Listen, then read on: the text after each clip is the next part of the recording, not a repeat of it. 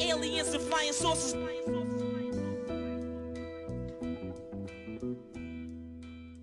This is all an illusion. Please pardon Hey, welcome to the 38th episode of Two Writers Slinging Yang. My name is Jeff Pearlman. I'm a former Sports Illustrated senior writer, former ESPN columnist, author of multiple New York Times bestsellers, and a columnist for The Athletic. The music you're listening to is Croissant's Master by the great MC Whiteout. And this podcast is an ode to writing in all its forms, from journalism to songwriting to screenwriting to novels to romance to comics to whatever genre enters my mind. And today I wanted to get hardcore gritty. That's why my guest is Keldy Ortiz, the excellent crime and breaking news reporter for The Record, aka the Bergen County Record, and before that, New York's Daily News. Keldy has seen it all murder, rape, stabbings. And today, we talk about how one approaches the day to day life of reporting on misery and death and nightmares brought to life. So cheer up, Buttercup. Right now, on Two Writers, Slinging Yang.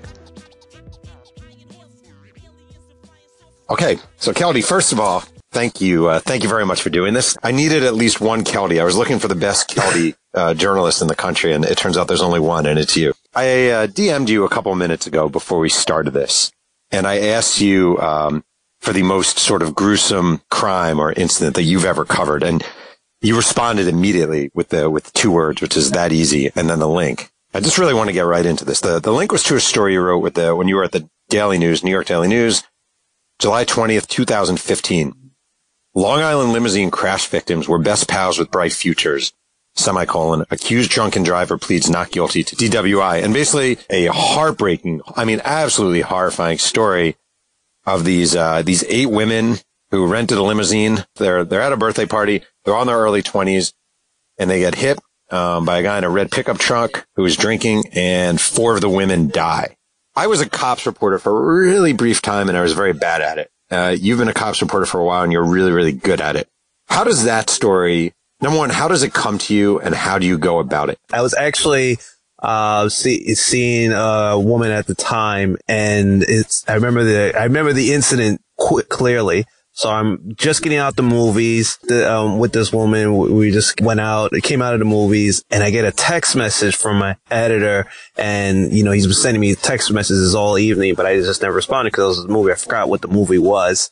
And basically, we are out in Queens, uh, it's like eastern part of Queens, close to Long Island. And he's like, Hey, can you go out to Long Island? We're, um, hearing that, that a couple girls got, dr- got killed in a car crash in a winery in Long Island and basically the north, the, the tip of Long Island. I've never been that far out. I've been to Long Island, but I've never been that far out. And I'm with my date and I'm like, Hey, I think I might have to go to this. And she, she responds, really? You're really gonna go? And I'm like, yeah, cause, you know, he never usually calls me at this time. So it seems like it's a, it might be a big deal. So she understood. And then I go out there and this is probably about 11 o'clock and he still wants me to go out there. I'm like, all right, sure. So I get there. The scene is just basically cleared up. It's this town of Southold. You know, there's, I think there was some, uh, another reporter out there doing a stand up and a radio reporter. And basically at this point, I'm trying to get the name of the driver because that's basically what else was there. I was listening on the radio, you know, what was, what happened. When you That's say radio, do you mean a police scanner? the Okay. local station in New York. It's uh, 1010 WINS. So I was listening to that on the way there and my head, I already knew I needed to get the driver. So what I ended up doing is after I went to the scene and realized there was no, nothing there, I went to go to the police department. They had some names of people that we thought they were, but there was one that stu- uh, stood out. It was like Stephen R- Romeo. And I was like, man, this, this can't be right. So I try to calm my way with one of the cops and, you know, I basically asked uh, one officer who's, you know, I knock, I gets it all to the South Police Department. I knock on the door and, you know, I basically asked, Hey, you know, is, uh, this guy here, Mero, you know, he was in a crash. He's like, yeah, he's not getting out until tomorrow. I'm like, okay, that's interesting. I'm, you know, and I tell him who I was. He's surprised that nobody else, you know, went out there at the time uh, to find this out. And I was like, man, this is crazy. And that's what he was thinking as well. So we managed to get that in the paper. And immediately after that, my editor calls me. He's like, all right, great. Thanks. Um, I'm wondering if you could stay out in Long Island. And this is like July. You know, it's big summer season. Everybody's out there staying there. And I literally called about maybe a dozen hotels couldn't find anywhere. So I basically drove back home, ended waking up maybe five or six hours later to go out there again. And basically again, I think maybe two or three days where basically went out there straight to try to talk to family, neighbors, wineries, you know, just to find out more about the, the driver, the victims, where they all went to, try to, you know, try to piece together where it was, what their day was like before this tragic situation. I don't know if you asked me why it touched, why it touched me so much, but I think it, for me, it was because like, you know, they were doing the right thing. Most of the time, you know, all the stories, the, most of the crime stories that I covered, some of these, uh, individuals may have seen it coming. And this one, they seemed like they, they were doing the right thing. They, you know, they got a limousine, they got transportation because they knew they were going to drink. And, you know, they were coming back home and coming back from a long day and boom, it ended so tragically. And one of the girls, uh, the four of them, I think one of them ended up paralyzed from the waist down and it touched me so hard that like I never, I try to like to usually just like not think about, um, stories, but this one just, it just touched me for, you know, reasons that they were being responsible you find out the guy is going to get released the next day or, or, whatever. Do you go to the jail to try to speak to him? Yes, I did try to go to the to the jail. Uh, we were told that he's going to make a court appearance, so uh, me and um, a bunch of other reporters go there and you know try to see his arraignment. That was about it. And now we were all off, you know, trying to figure out uh, different ways to piece the story. Right. So it's it's sort of an interesting situation you're in. I think we've all had this in journalism where you're chasing a story and there's an excitement to it all. Like you want to track people down, you want to get people to talk about the people who died, you want to you want to be the one who quotes whatever, the grieving mother in this story. And in a weird way, it's sort of intoxicating and horrifying at the same time because these people are going are going through the worst moments of their life. I mean, these people just lost their daughters and at the same time you're trying to get them to talk to you about their daughters. How do you do it? Do you feel conflicted about it? Is it easier than it sounds or harder than it sounds? You know, it, it is harder than it sounds, but I look at it as like dating, right? Like we all want to meet the opposite uh, sex or whoever that person is. And you basically want to talk to them, you know, find out, you know, the worst that they can tell you is no. And I mm-hmm. basically have that mindset of just trying to approach them, to, you know, offer my condolences. You know, I tell them, Hey, I'm really sorry for your loss. We want to figure out best way to remember this person. I feel like that's the key to remember them because in these stories, we, we basically want to recognize this person, who he was. You want to honor this person and figure out the best way to capture them. So I'm looking, I'm literally staring at the pictures of the four girls who died. In the day or two after this happens, Stephanie Belli, do you find her parents' address and knock on their door and introduce yeah, yourself? How do you we go about it? I remember getting a list of addresses and we split it up between me and another colleague. And we literally knocked on doors. Family declined to talk to us. I, I waited out there for maybe hours and, you know, other reporters came and, and left. You know, I can understand, you know, if the, if family tells you no, you know, you leave. But I, I just have this idea of like, you know, I feel like if you give them their space, but you stay close by, they'll recognize, hey, this guy's trying to do a job. Sometimes they'll feel sorry and they'll just, and they'll talk to you. Other times they won't. And then you got the other way where, you know, you, you have a photo, you're trying to identify if this is the person.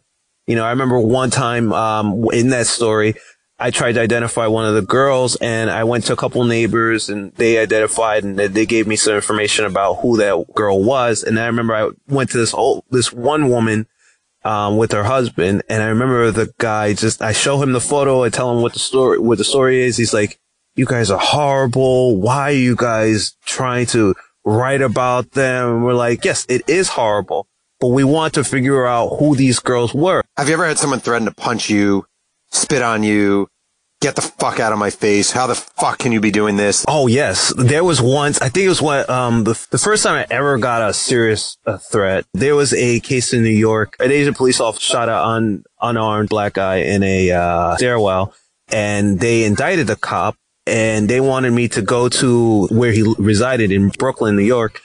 And I remember the editor calling me and it's it's like sundown. It's like maybe like four or five o'clock. And he tells me, go out to Brooklyn. We need to talk to this guy in the pink houses.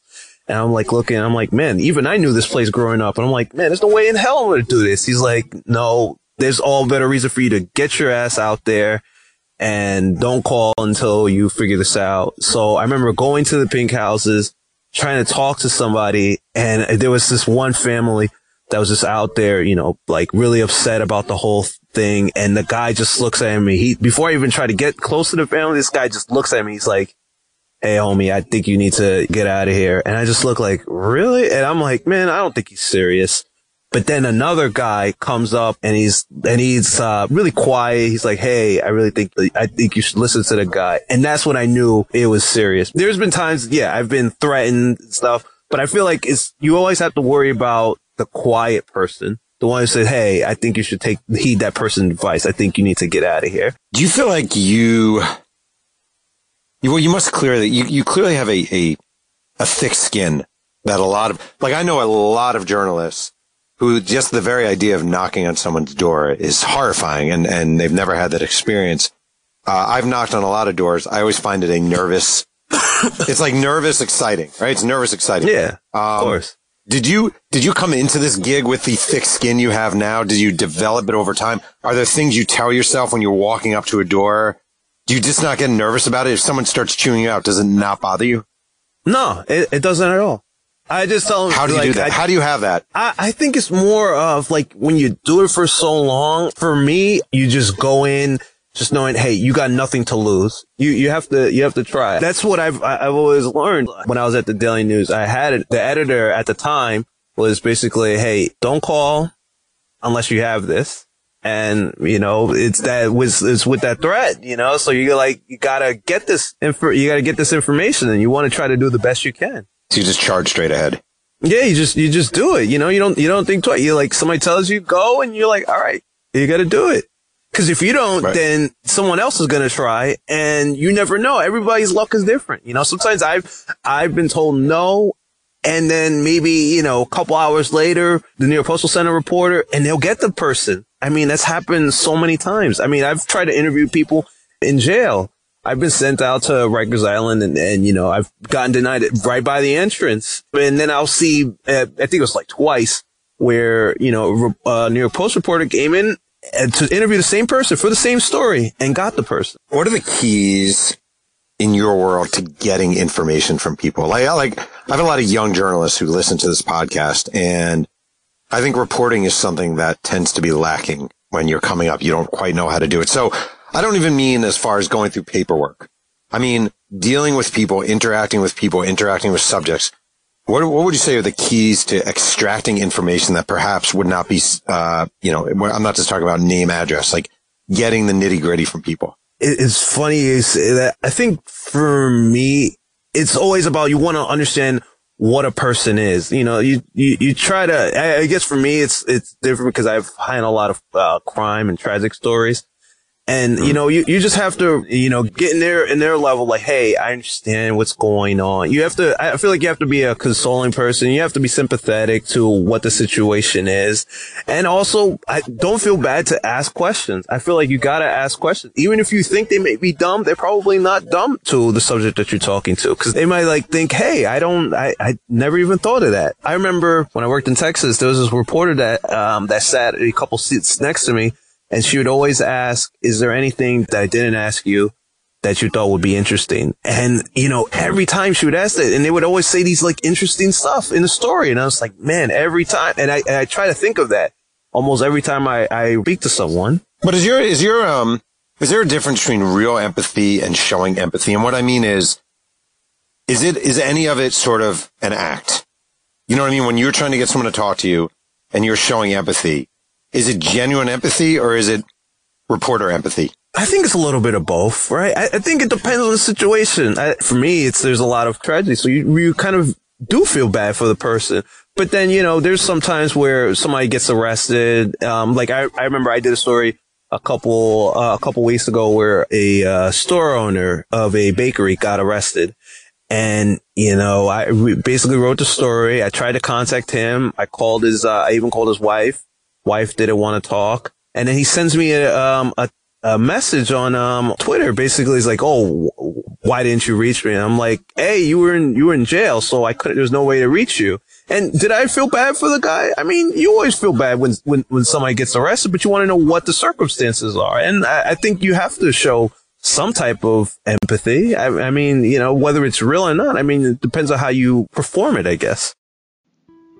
Before we continue with Keldy Ortiz, a quick word from our sponsor. Hey, this is Jeff Pearlman, and I'm sitting here with my son Emmett, who received a package two days ago. Em, what was in it? The greatest thing ever. Seriously?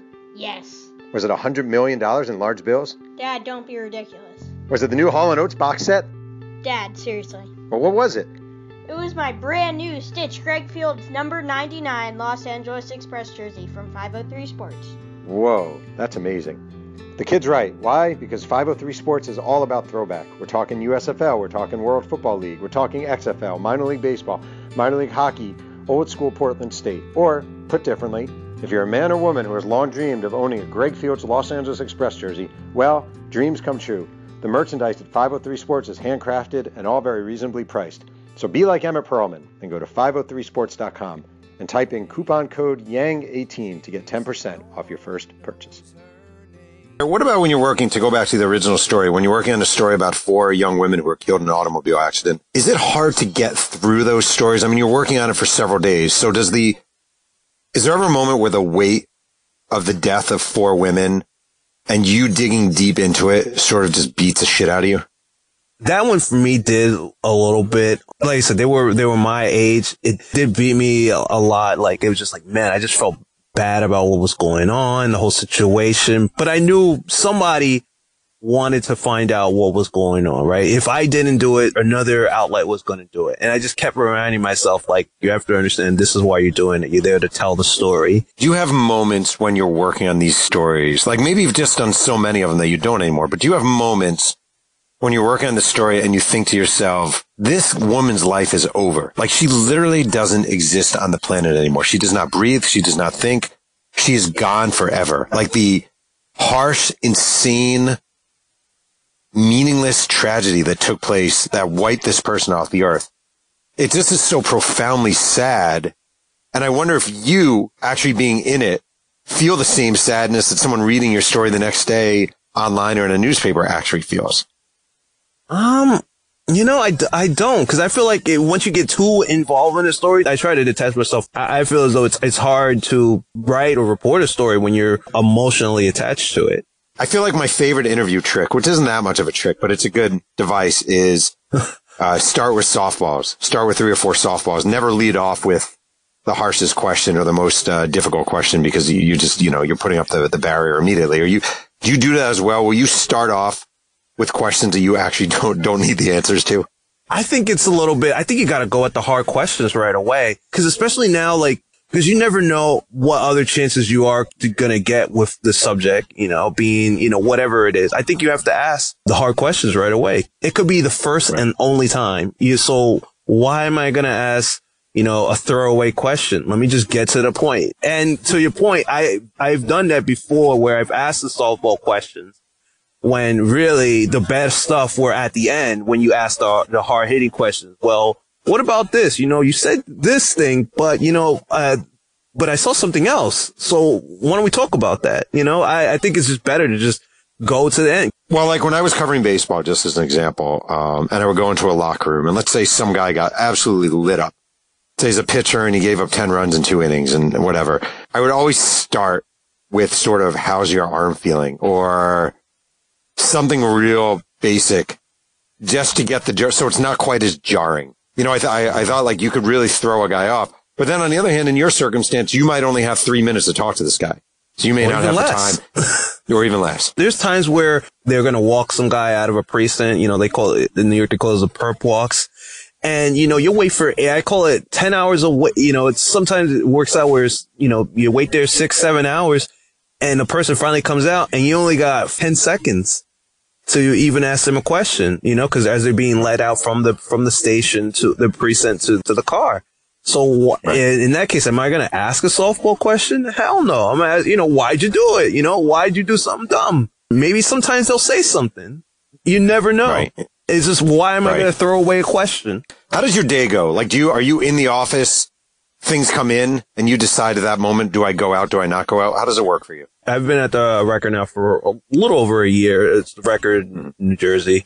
Um, basically we, we'll get like alerts and stuff. Like they close like breaking news alerts. So basically, if somebody's basically listening to the scanner, it's interesting now because like in Texas, I would, we would actually listen to the scanners and now some, somebody's Right. just basically sending us these messages.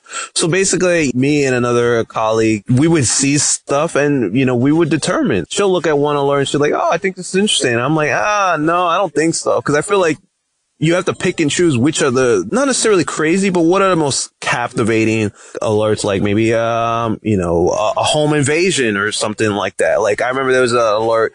Somebody went inside a home and home invasion subject in bathroom. And I'm like, wait, what? This is weird.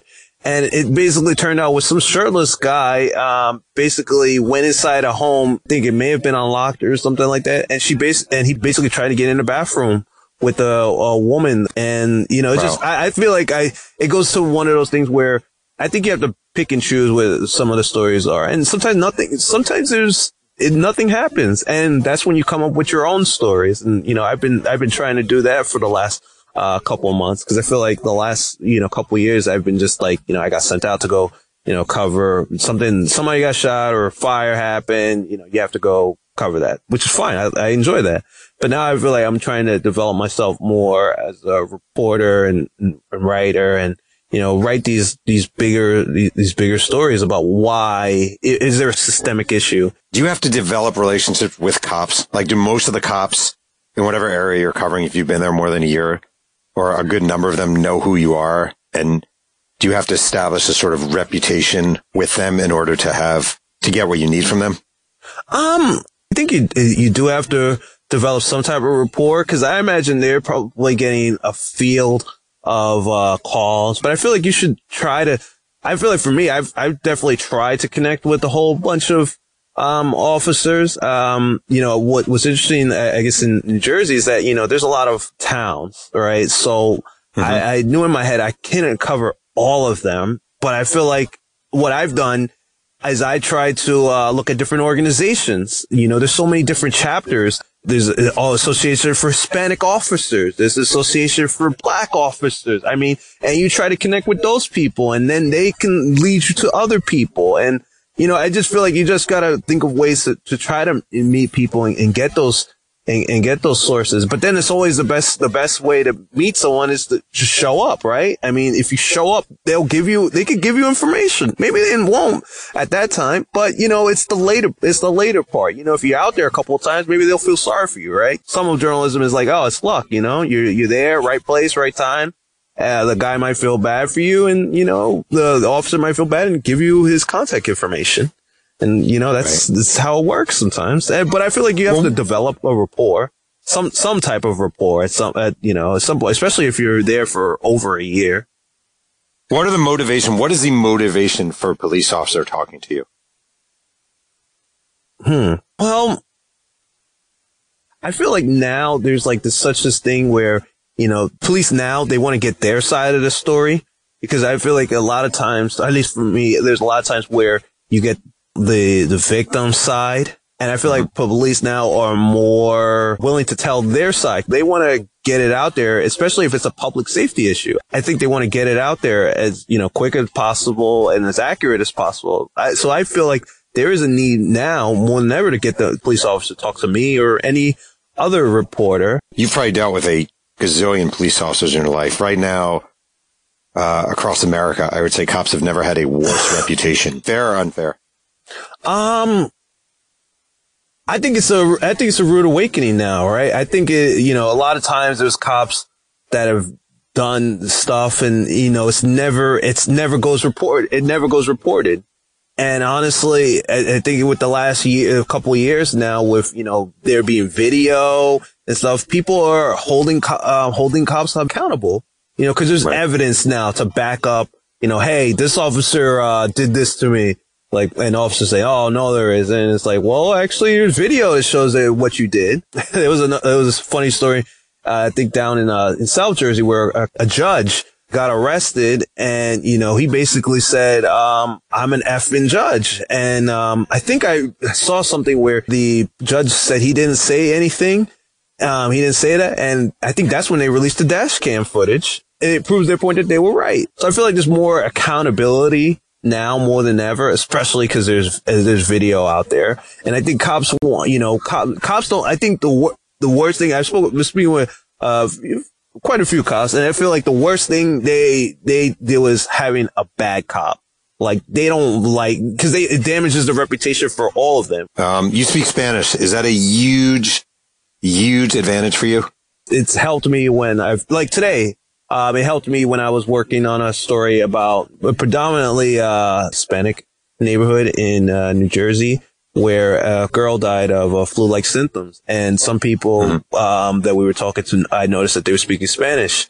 So, you know, I would basically try to speak Spanish and they were like, Oh my God, thank you God that you speak Spanish. You know, I feel more comfortable. I feel like they, you know, they, more, uh, when you speak another language, you, you get them in their, uh, you, you get them, they don't have their guard up, so to speak anymore. Right. You know, they, you could be, you could be with them and, and talk with them and, you know, make sure that you're not, they're not saying anything wrong and you're not you're misquoting it for any, any reason. It's always good to, ha- speak another language, and especially in journalism, it's it's helped me out so much. I mean, part of why I got into journalism is because I felt like there was so there was such an, a need to have people like me that speak another language, that speak Spanish, that are out there. I mean, I wanted to cover baseball. I mean, I I feel like I I don't know if you remember this. I think I have a crazy story. I think I tried to reach out to you a couple years ago to you know figure out a way to get into baseball. And, you know, I, I feel like a lot of people told me like, oh, you gotta, you know, you build your, you hone on your craft and you, you use your language because that's a, that's a big key. And fortunately, I, it didn't end up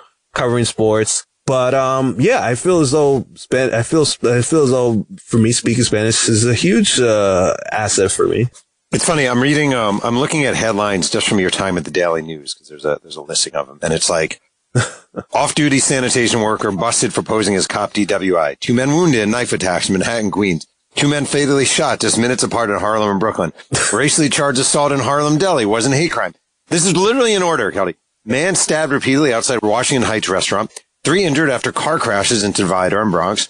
Cops looking for creep who robbed 82 year old woman in Bronx. Man shot dead after pointing gun at cops. Teen brother and sister shot after fight breaks out in Bronx. One dead, six injured in two car collision in the Bronx. Fordham University grad, 21, identified as hit and run victim. Bronx teen stabbed to death after telling robbers he had no money. And brothers, 21 and 19, arrested in fatal stabbing of Bronx men. And actually, the last one, Brooklyn perv gropes girl 12 in Brighton Beach.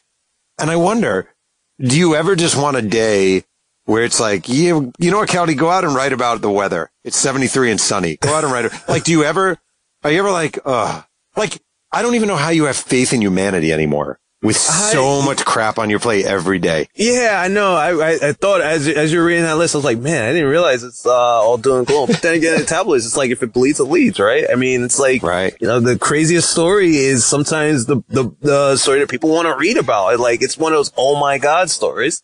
Like I'm pretty sure all those stories you read, I'm sure any of them probably could have made a cover of a tabloid because you're like, oh my god, how the hell does this actually?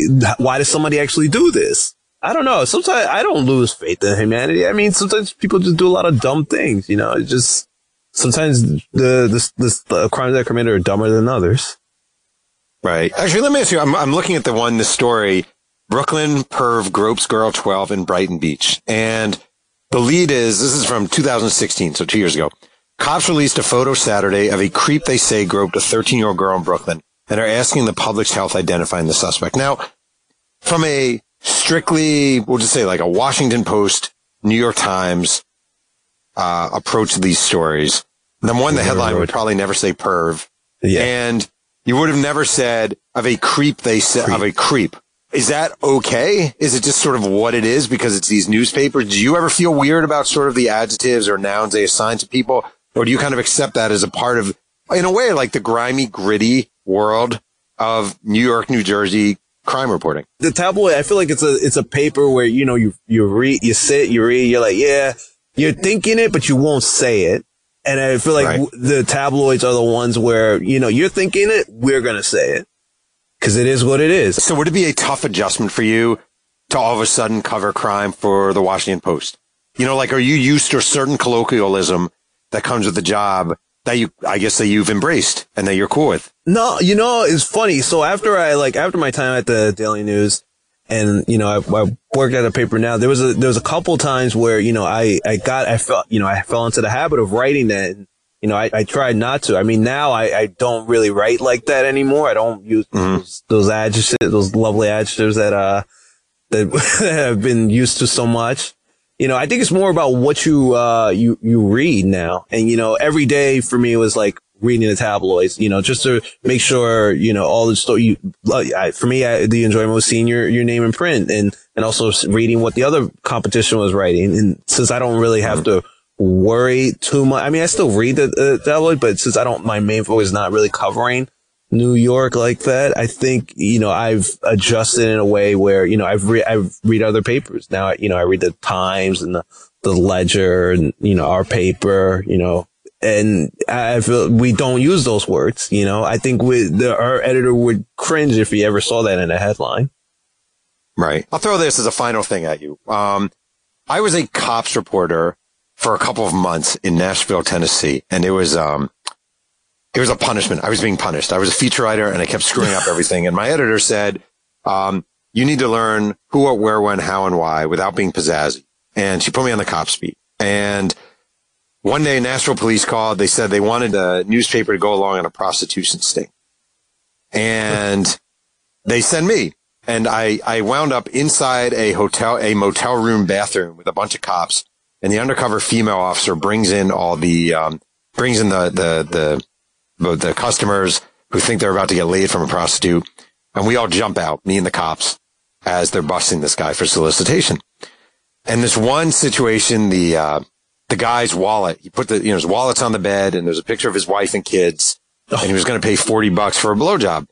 And my lead to the story that I submitted was all John Smith wanted, all John Smith wanted was a blowjob. Oh And my, God. my editors, my editors were horrified. Now this is the Bible Belt. This is Nashville, Tennessee. My editors were horrified. The story never, the, the lead never ran, blah, blah, Oh, blah. of course not. In the Daily News, in the New York Post, even the Bergen Record, could all John Smith wanted was a blowjob make it? I don't think that would ever make the uh the the record. The tabloids, yeah, most definitely. They they would probably make it like that. I don't know about the actual term blowjob. I think they probably think another word, but yeah, or Yeah. so- yeah, basically, yeah. They, I think they would use. I think they would probably use that. I just don't. I I don't know if that would fly. I think it just flies in New York because you're used to it, right? I think you if you're used to reading a certain thing, you're used to it. But I feel like you know, Right. I, I feel that's how it works in the in the tabloids. The tabloids is, are a lot different than a lot of uh, other places. But yeah, I mean, you know, you you write a certain way. I, I truly think it's more if you think you you're thinking it, but you won't say it. And the tabloid is like, you're thinking it, so we're gonna say it. I'm glad that you know those those papers exist, and I feel like those are great. Those are great training grounds. You know, I feel like I I owe you know my my career to you know the fact that I worked at a daily you know a daily news, and you know got that opportunity to go cover stories. You know, think about, you know, ask those, ask those questions that, that I would have probably not thought of. I owe a lot to them. And it, you know, it's sad with what's going on now with all those, with all the tabloids and, you know, uh, the editor I, I worked with, you know, was, was fired and, you know, another person got fired. I mean, it's, it's, it's hard, but, you know, I feel like, you know, if you go to those places, you, you learn the tricks of the trade and then you go out and do a couple, you can do really great things. And there's a lot of, there's a lot of reporters. They've gone on to do great things. Let me say a final, final question. You, uh, you're 30, 30, 30 years old. Yes. Um, so you, I've got 15 years on you. I always ask this of people. Would you, you're talking to the 22 year old college senior, um, whatever, Queens College. You went to Queens College, kid at Queens College. He really wants to be a journalist. Um, I mean, you, you just alluded to it. You see what's going on in newspapers, magazines with layoffs and, you know, shifting demographics and shifting staffs and the demise of print. Do you recommend someone does it, follows your footsteps? You know, I had to I had to think about this uh, a, a lot now, especially like so after Queens College, I I took basically went a year off where you know I was basically kind of bummer around, and I, I interned at the Daily News free. And I, while I was there, it dawned on me that a lot of people had a graduate degree, and you know I didn't really know that much about journalism. And, you know, I wanted to get into journalism and I went to grad school, but I would be blunt with them, telling them it is a challenge you feel, but it's so rewarding. I mean, like I, I mentioned earlier, there's times where, you know, I've, I've gotten emails where there's been hateful emails and, you know, sometimes borderline racist emails, but then there's times I've gotten the heartfelt thank you. You know, hey, I, I appreciate you. I appreciate what you're doing. I appreciate the work. I mean, you don't do it for the, you don't do it for, for the, for the thank yous or the hate yous. You, you do it. You want to tell, you want the truth to be told, whether it's, uh, you know, bad or, or good. You know, you want, you want it to be, you want it to be told. Um, Keldy, I appreciate you doing this very much. Oh, thank you Uh, for no, having and- me, man. Yeah, it's my pleasure. My pleasure. I want to thank today's guest, Keldy Ortiz, for joining me on Two Writers Slinging Yang. You can follow Keldy on Twitter at Keldy Ortiz. This podcast is sponsored by 503 Sports, king of the throwback sports merchandise. Visit the website at www.503-sports.com. One can listen to Two Writers Slinging Yang on iTunes, and reviews are always appreciated. Music is from the amazing MC White Owl.